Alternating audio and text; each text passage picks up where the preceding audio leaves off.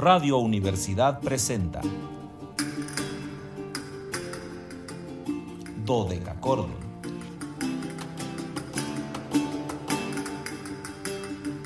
Un programa para encontrarse y reencontrarse con los autores y composiciones de la antigüedad, el medioevo, el renacimiento y el barroco.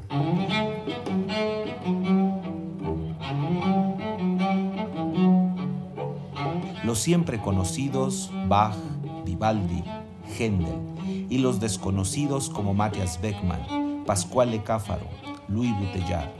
Acompáñenos en este periplo auditivo y sensorial.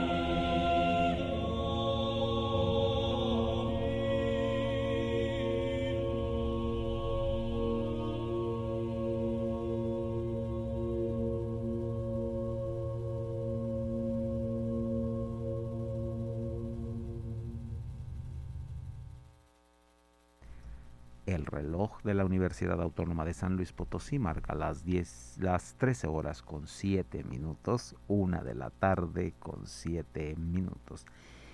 Calidad, no, no, no, no, no. Bueno, mayo no se ha ido, ya no les digo yo que el verano, mayo está aquí presente con toda su calor, la calor a todo lo que da, y no solamente la humana, sino también la calor del, del, del clima, estamos aquí con una calidez maravillosa, pero bueno, no, yo les saludo entonces cálidas, otoñales, antiguas y sonoras tardes, estimados radioescuchas. Bienvenidos a este su espacio radiofónico de la amplitud modulada de la universidad titulado Dodeca Cordon en este viernes 28 de octubre de 2022. Soy Luis Fernando Padrón Briones y seré su anfitrión en un banquete histórico musical. Los invitamos a seguirnos a través de las redes sociales en www.facebook.com diagonal dodecacordon SLP, dodeca con K y CH dodecachordon SLP con mayúsculas en Instagram, síganos como de Cachordoni. Acuérdense que es de Cachordon 2 con número romano, pero en minúscula. Entonces, do de Cachordoni, doble I, para que puedan ahí ver también esta otra forma de comunicación nosotros. En el Twitter, que bueno, el Twitter ya no puedo yo decirles nada más, el Twitter es nuestra red más activa, todos los días tenemos seguidores nuevos, no es broma, ¿eh? o sea, no crean que los estoy bromeando, todos los días hay un seguidor nuevo en el Twitter, lo cual me da muchísimo gusto. Eh, insistiré siempre, me da esta extrañeza mental, ¿verdad? Los viejitos no entendemos tanto eso de los seguidores llamados eh, en inglés followers y que luego la gente ni siquiera sabe qué significa followers pero lo, lo, usan para decir los seguidores entonces este pues me da mucho gusto estar en esa red y que nos sigan y bueno ya saben que, insisto, los viejitos pues seguimos recurriendo a los métodos antiguos y viejos.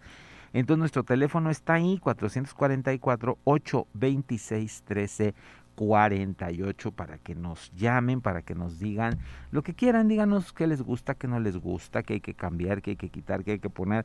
Este programa está hecho por ustedes y para ustedes, siempre esa es la constante. Y bueno, como casi todos los días agradezco ya la compañía de mi compañera de fórmula Anabelita que ya está aquí lista, puesta, compuesta y dispuesta. El día de ayer estaba en otro horario, por eso no estuvo aquí conmigo, pero Hoy ya se normalizó su horario de temprano, entonces ya está aquí lista con nosotros en esta eh, confabulación llamada Dodeca Cordon, que siempre les digo que si Anabelita no está, pues, pues no, no funciona. Fíjense, ayer como no estaba Anabelita, entramos tarde al programa, ustedes lo recordarán, los seguidores de todos los días. Este, estuvimos ahí medios colgadones con la música, entonces den lo necesario que es Anabelita. Si Anabelita no está el programa, se va a los avernos. Así, ahorita que estamos en tiempos apocalípticos, se va a los avernos. Entonces, le agradezco nuevamente a Analita su compañía, la licenciada Zavala en el control técnico y el enlace en Matehuala, pues ya saben, el joven radio no puede ser otro, que espero que hoy esté en actitud vampiresca. ¿Verdad? Bueno, todavía no es Halloween, todavía el lunes estaremos en Halloween, todavía estamos en estos días previos, pero bueno, ya hay que ponernos calabacescos desde este fin de semana. XHUASM FM 91.9, nuestra estación allá en Matehuala, hace el enlace. Luis Fernando hace posible que nos enlacemos, nos comuniquemos, estemos en contacto con el norte dinámico de nuestro estado y eh, ya saludo a mi queridísima Remy Mars, que ya está con nosotros desde el inicio, así que pues le mando un gran abrazo, un saludo como siempre, muy, muy eh, fraternal y solidario y, generoso y musical. Y en el caso de, de, Remy, también muy espirituoso, porque siempre tenemos pendientes por ahí unas copas de tinto que un mediodía me, me, las iré a tomar antes de venir con ustedes. No vendré alcoholizado, se los prometo. Solamente será alguna copa de algún espirituoso tinto con cuerpo, algún cabernet sauvignon para darle redondez a, a Dodecacordo. Seguramente para eso será. Y hoy, eh, aparte de, la emoción cotidiana que siempre tengo, que seguramente me escuchan a veces más emocionado que otros días, es porque hoy eh, vamos a poder rendirle homenaje a una de las eminencias que cumplen un aniversario redondo este año y que de verdad me, me emociona muchísimo el poder dejar guardada esta efeméride en, en, el aire, dejar este podcast que, que, es nuestro programa de viernes que se queda guardado ahí en, en ¿cómo se llama el servidor? En Spotify, en nuestro servidor verdecito, que siempre nos ayuda y nos apoya, eh, porque hace 500 años moría uno de los más eminentes compositores, uno de los más eminentes polifonistas de eh, la historia, me refiero a Jean Muta, que debió de haber nacido, creemos, hacia 1459, seguramente en Auvigné, actualmente Virginia, en la región de, de Boloña, en Bologne-sur-Mer, en Le Rougon de France, en el Reino de Francia, y eh, muere un 30 de octubre, es decir, un día de, domingo, pero como no vamos a tener programa el domingo y no hubiéramos podido dejarlo guardado eh, en, eh, si lo hacemos el lunes, por ejemplo, entonces yo quise que este podcast de hoy fuera dedicado a esta eminencia musical. Les decía, él muere el 30 de octubre de 1522 en Zanguenta, en la Hauts-de-France, ahí en, en en Francia. Eh, sentimientos muy encontrados, eso sí tengo que decirlo y agradezco que se vayan a quedar guardados aquí en el podcast para la posteridad. Eh, sentimientos muy encontrados porque yo el año pasado pensé que íbamos a poder celebrar a Mutá en nuestra ciudad con música en vivo, ese era un sueño largamente acariciado en el marco de alguna festividad de nuestra ciudad. Ya no voy a decir nombres porque los nombres son lo menos trascendente ya. Eh, pero bueno, luego las cosas cambian, las cosas se dan, las organizaciones culturales son inoperantes, hay que decirlo con todas sus letras.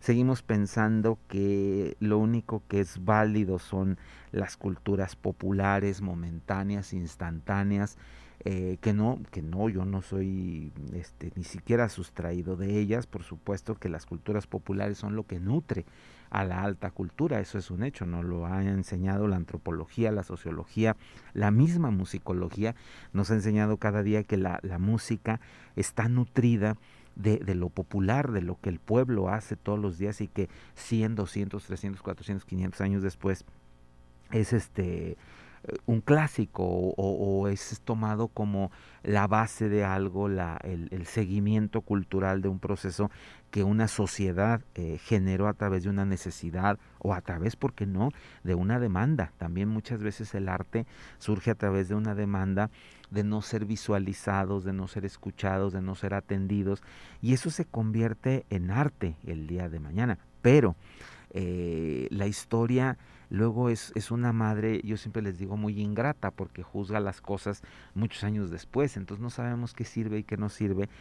Y no podemos, al menos en el siglo XXI, eh, dejar una por la otra. O sea, tenemos que llegar a un sano equilibrio entre estas culturas que han permanecido, en el caso de Muta, 500 años, en el conocimiento de la gente, en el estudio de la música de concierto, eh, por algo, porque tuvieron una trascendencia, porque tuvieron una importancia eh, histórica, estética, compositiva, etcétera, ¿no?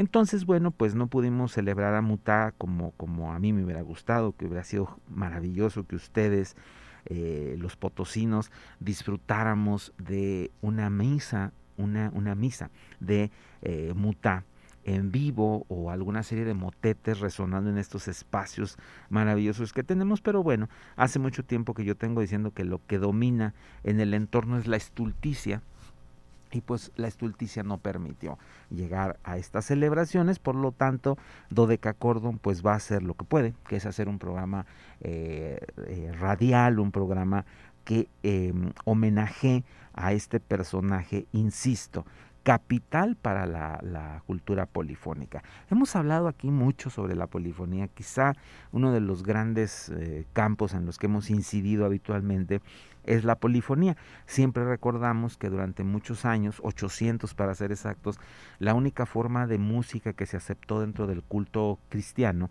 era la monodía, lo que nosotros conocemos como canto llano o canto gregoriano. Era la única forma de, de música que estaba en el oficio. El oficio siempre fue musical, esto es algo que también tenemos que señalar siempre. La misa se cantaba desde que el pueblo llegaba, había algunas introducciones, algunas entradas para este efecto, y luego todos los procesos, eh, que, hay cinco fijos, que ustedes los conocen muy bien, el Kyrie, el Gloria, el Credo, el Sanctus Benedictus y el Agnus Dei, que son los fijos de la misa, porque no pueden cambiar, son las mismas oraciones siempre, eh, se cantaban y los móviles, es decir, lo que todos los días cambiaba porque era un santo diferente, una festividad diferente, también se tenían que, ir cantando. Siempre en canto gregoriano. Luego en Francia, en específico en Notre Dame, eh, alguien o alguienes, no sabemos, porque eso es una cosa que la historia no nos ha señalado, si fue una persona o fueron varias, nosotros se lo atribuimos a Leoná, porque es el primero que está firmado, pero no es el primero, seguramente hubo previos a Leoná este hombre dijo, ¿por qué no vamos a ponerle una segunda voz al canto gregoriano, como una especie de eco, porque también piensen que las iglesias estaban creciendo de tamaño, estaban cambiando de estructura. La arquitectura siempre nos va a marcar qué músicas tenemos que hacer. Entonces piensen ustedes en este Notre Dame que empieza a ser alto, que empieza a tener torres, que empieza a tener estas formas mucho más aguzadas que en el románico y entonces es necesario este eco para que el, la música se difunda. Este eco se hace a una tercera, a una quinta, aparece esta segunda voz. Unos años después un alumno de Leona va a decir, si ya tenemos una voz arriba, ¿por qué no podemos tener una voz abajo? Y entonces aparece el vasus, tres voces, la trifonía, Y luego alguien atrevido que ya no sabemos quién es, quizá haya sido Robert de Davila, quizá haya sido Julien de Majot, dijeron, ¿por qué no poner cuatro? Ya tenemos tres, vamos a poner una voz que juegue. Ya tenemos un fijo al centro, que es el canto gregoriano, este eco superior, este eco inferior, que es el bajo. Vamos a poner una voz que juegue.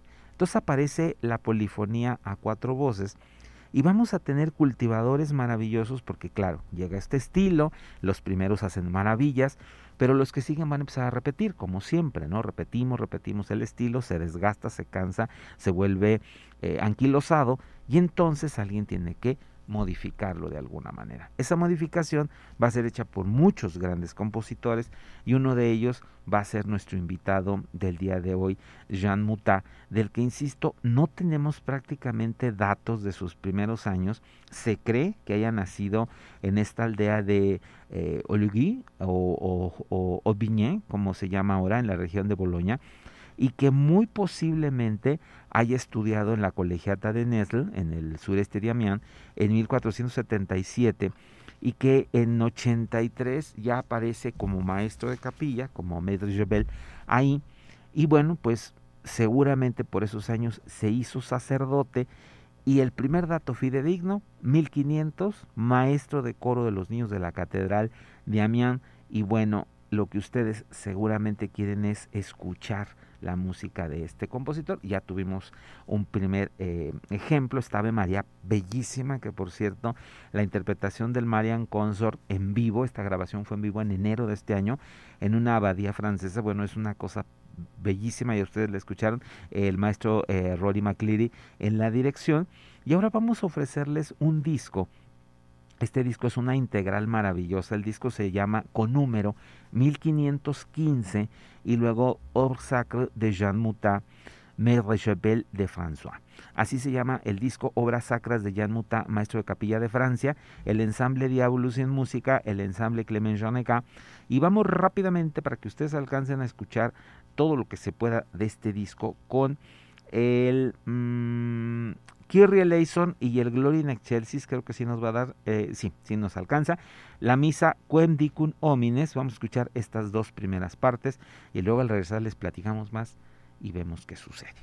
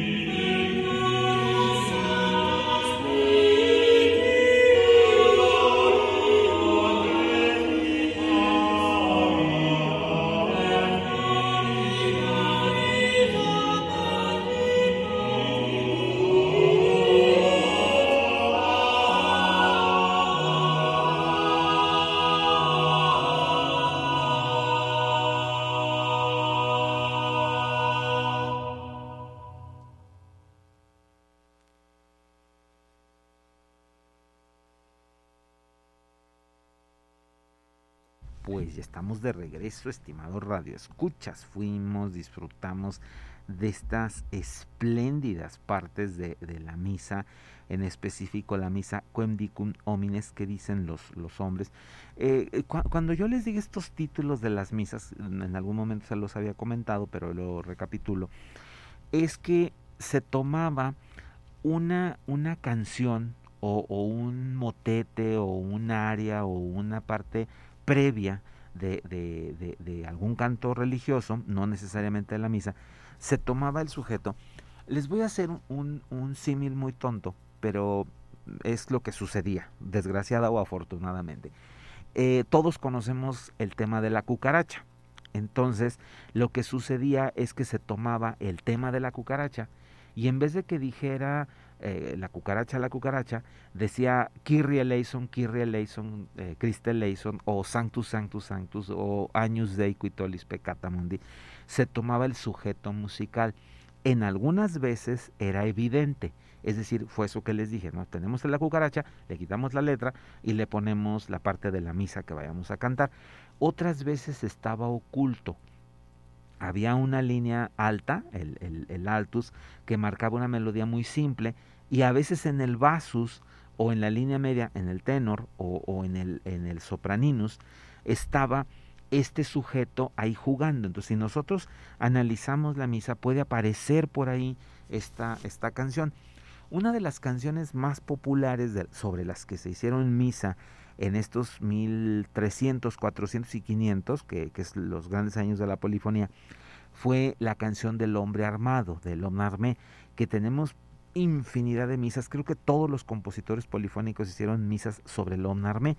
En el caso de esta que les compartimos, el sujeto era este motete, quem eh, dicun homines, y sobre esa base musical, eh, nuestro invitado del día de hoy, Jan Mutá, hizo esta, esta misa. Es una misa completa. Aquí el ensamble Diabolus en Música y el Clemens Janega solamente tomaron estos dos primeros eh, números, el Kyrie eleison y el Gloria in Excelsis Deo, pero es una misa completa. Cuando hablamos de misas completas, estamos hablando de, las cinco, de los cinco fijos que ya les comentaba al principio. El Kyrie, el Gloria, el credo, el Sanctus Benedictus y el Agnus Dei. Esas son las cinco partes de una misa. Y cuando nosotros decimos misa musical, son esas cinco partes las que están eh, contempladas.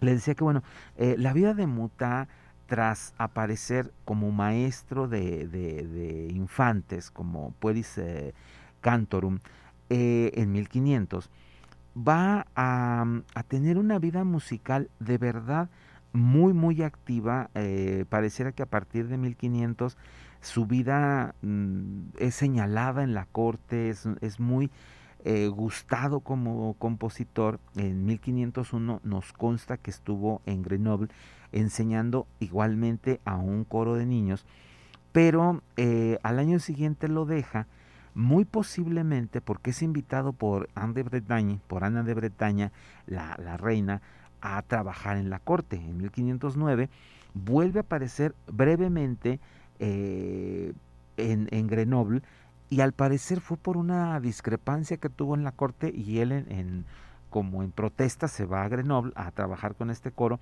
pero regresa nuevamente a la corte donde se queda toda eh, su vida.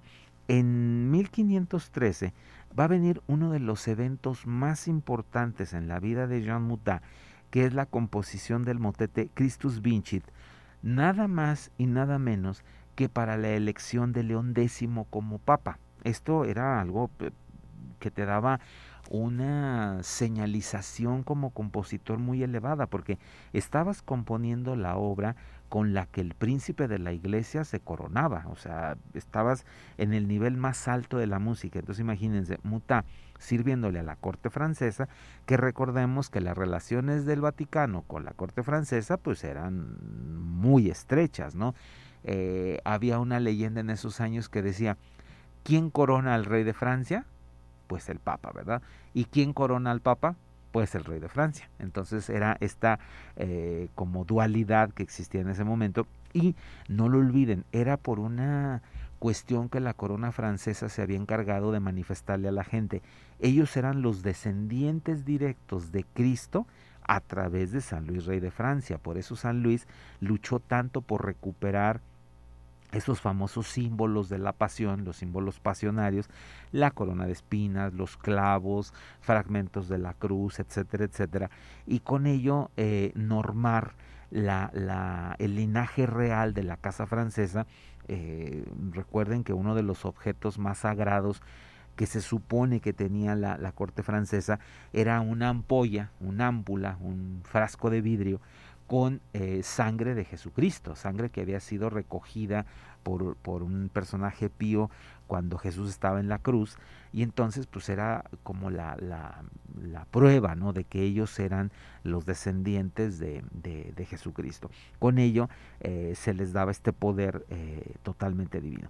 Entonces les decía en 1513 escribe este motete y posteriormente en, en 1515, cuando el Papa se reúne con el rey de Francia tras la batalla de Mariñano, le pide a Mutá que escriba un motete más para esta reunión que pues eh, va a implicar que Jan Mutá viaje a Boloña para este encuentro entre el Papa y, y, y, el rey de Francia y que será el único viaje que Mutá haga fuera de Francia. O sea, el hombre se movió mucho por Francia, estuvo en diferentes eh, lugares de este, de este país, pero no salió del mismo.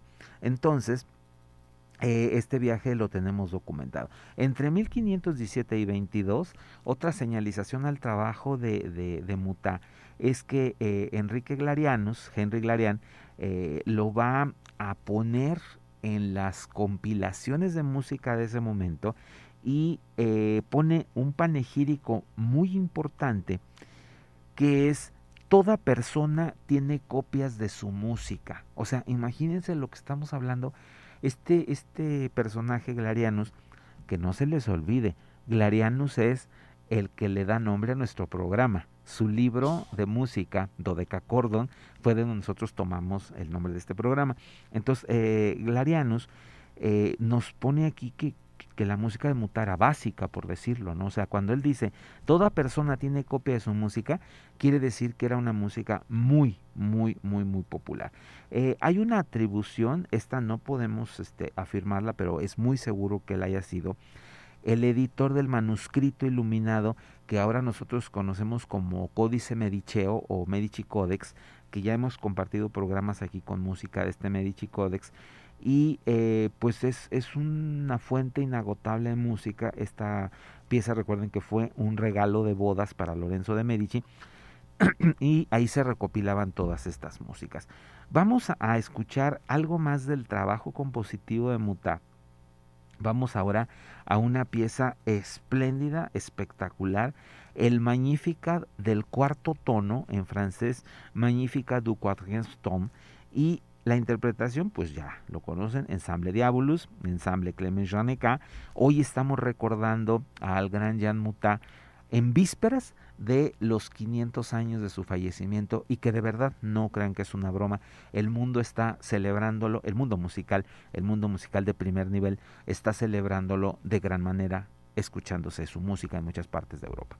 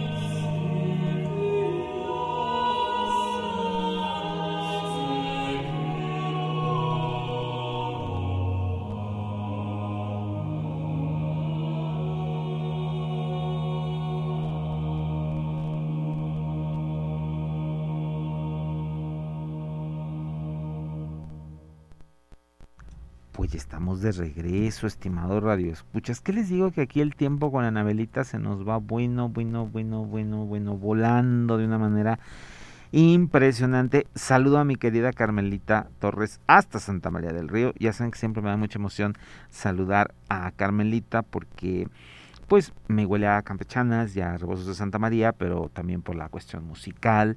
Eh, Carmelita ya les he dicho mucho, pues es miembro parte de una familia donde todos son músicos y eso pues a mí siempre me va a fascinar y me va a encantar. Las familias musicales vuelven el mundo más transitable, decían los poetas. Hoy no puedo también dejar de comentarles, aunque se nos quede ahí grabado en el, en el, en el Spotify, que es también cumpleaños de uno de los grandes pensadores, de verdad grandes pensadores de, eh, el, de la historia, no solamente de, de, de, un momento específico, sino de la historia. Es cumpleaños del gran Erasmo de Rotterdam o Erasmus Desiderius, como era eh, también conocido este personaje.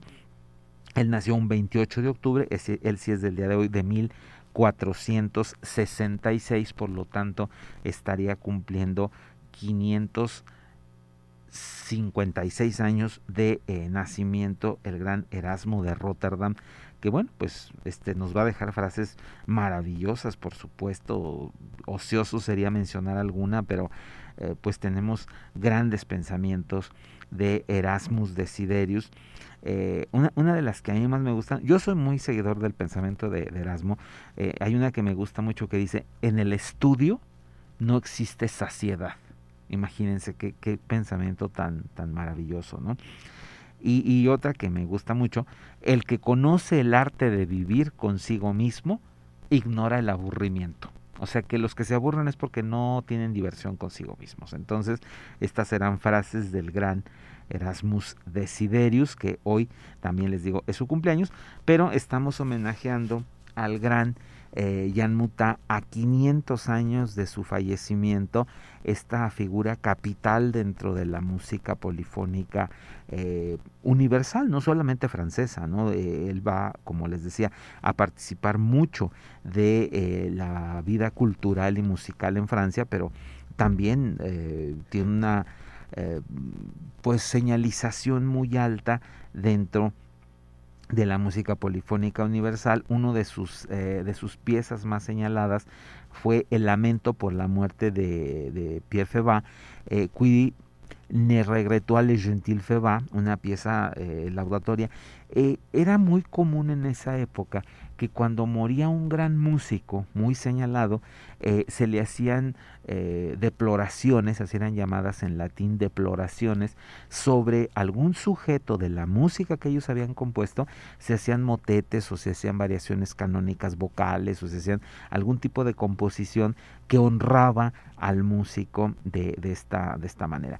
Y bueno, les decía que también compuso este eh, motete pues muy importante que celebraba la victoria de Francia en la batalla de Mariñano que la batalla sucede entre el 13 y el 14 de septiembre de 1515 y él escribe este motete Exalta Regina Gallie para eh, honrar esta circunstancia. Nos vamos a quedar escuchando algo de música de, Jan Muta en este disco. Insisto, si quieren pueden hacerse del disco, si está todavía en venta, estuve checando y si hay ejemplares en venta en el servidor amarillo de compras por, por, línea en algunas tiendas de discos digitales también está, pero si no, pues está ahí en Spotify por si lo quieren escuchar, pero ya saben que siempre les digo, compremos discos para seguir haciendo que exista estos vehículos de comunicación. El disco se llama con, con número 1515, así se llama el disco, y luego eh, o, Oeubres Sacres de Jan Mouton,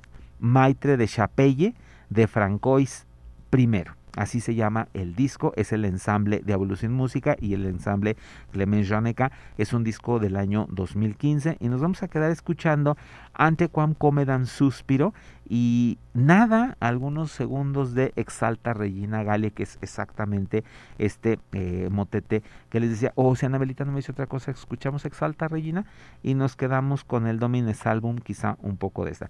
Yo soy Luis Fernando Padambriones, les agradezco el favor de su atención y los espero el lunes en una emisión más de Dodeca Cordon, donde vamos a homenajear al gran eh, clavecinista y pedagogo inglés Colin Tilney en su cumpleaños número 89.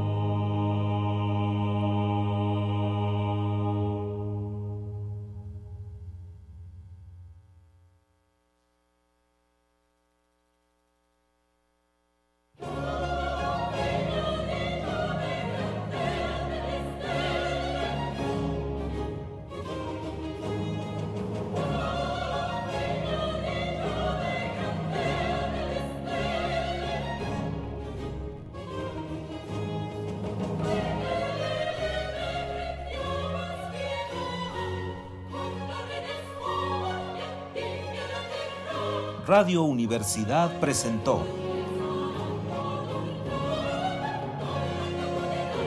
Dodecacordo.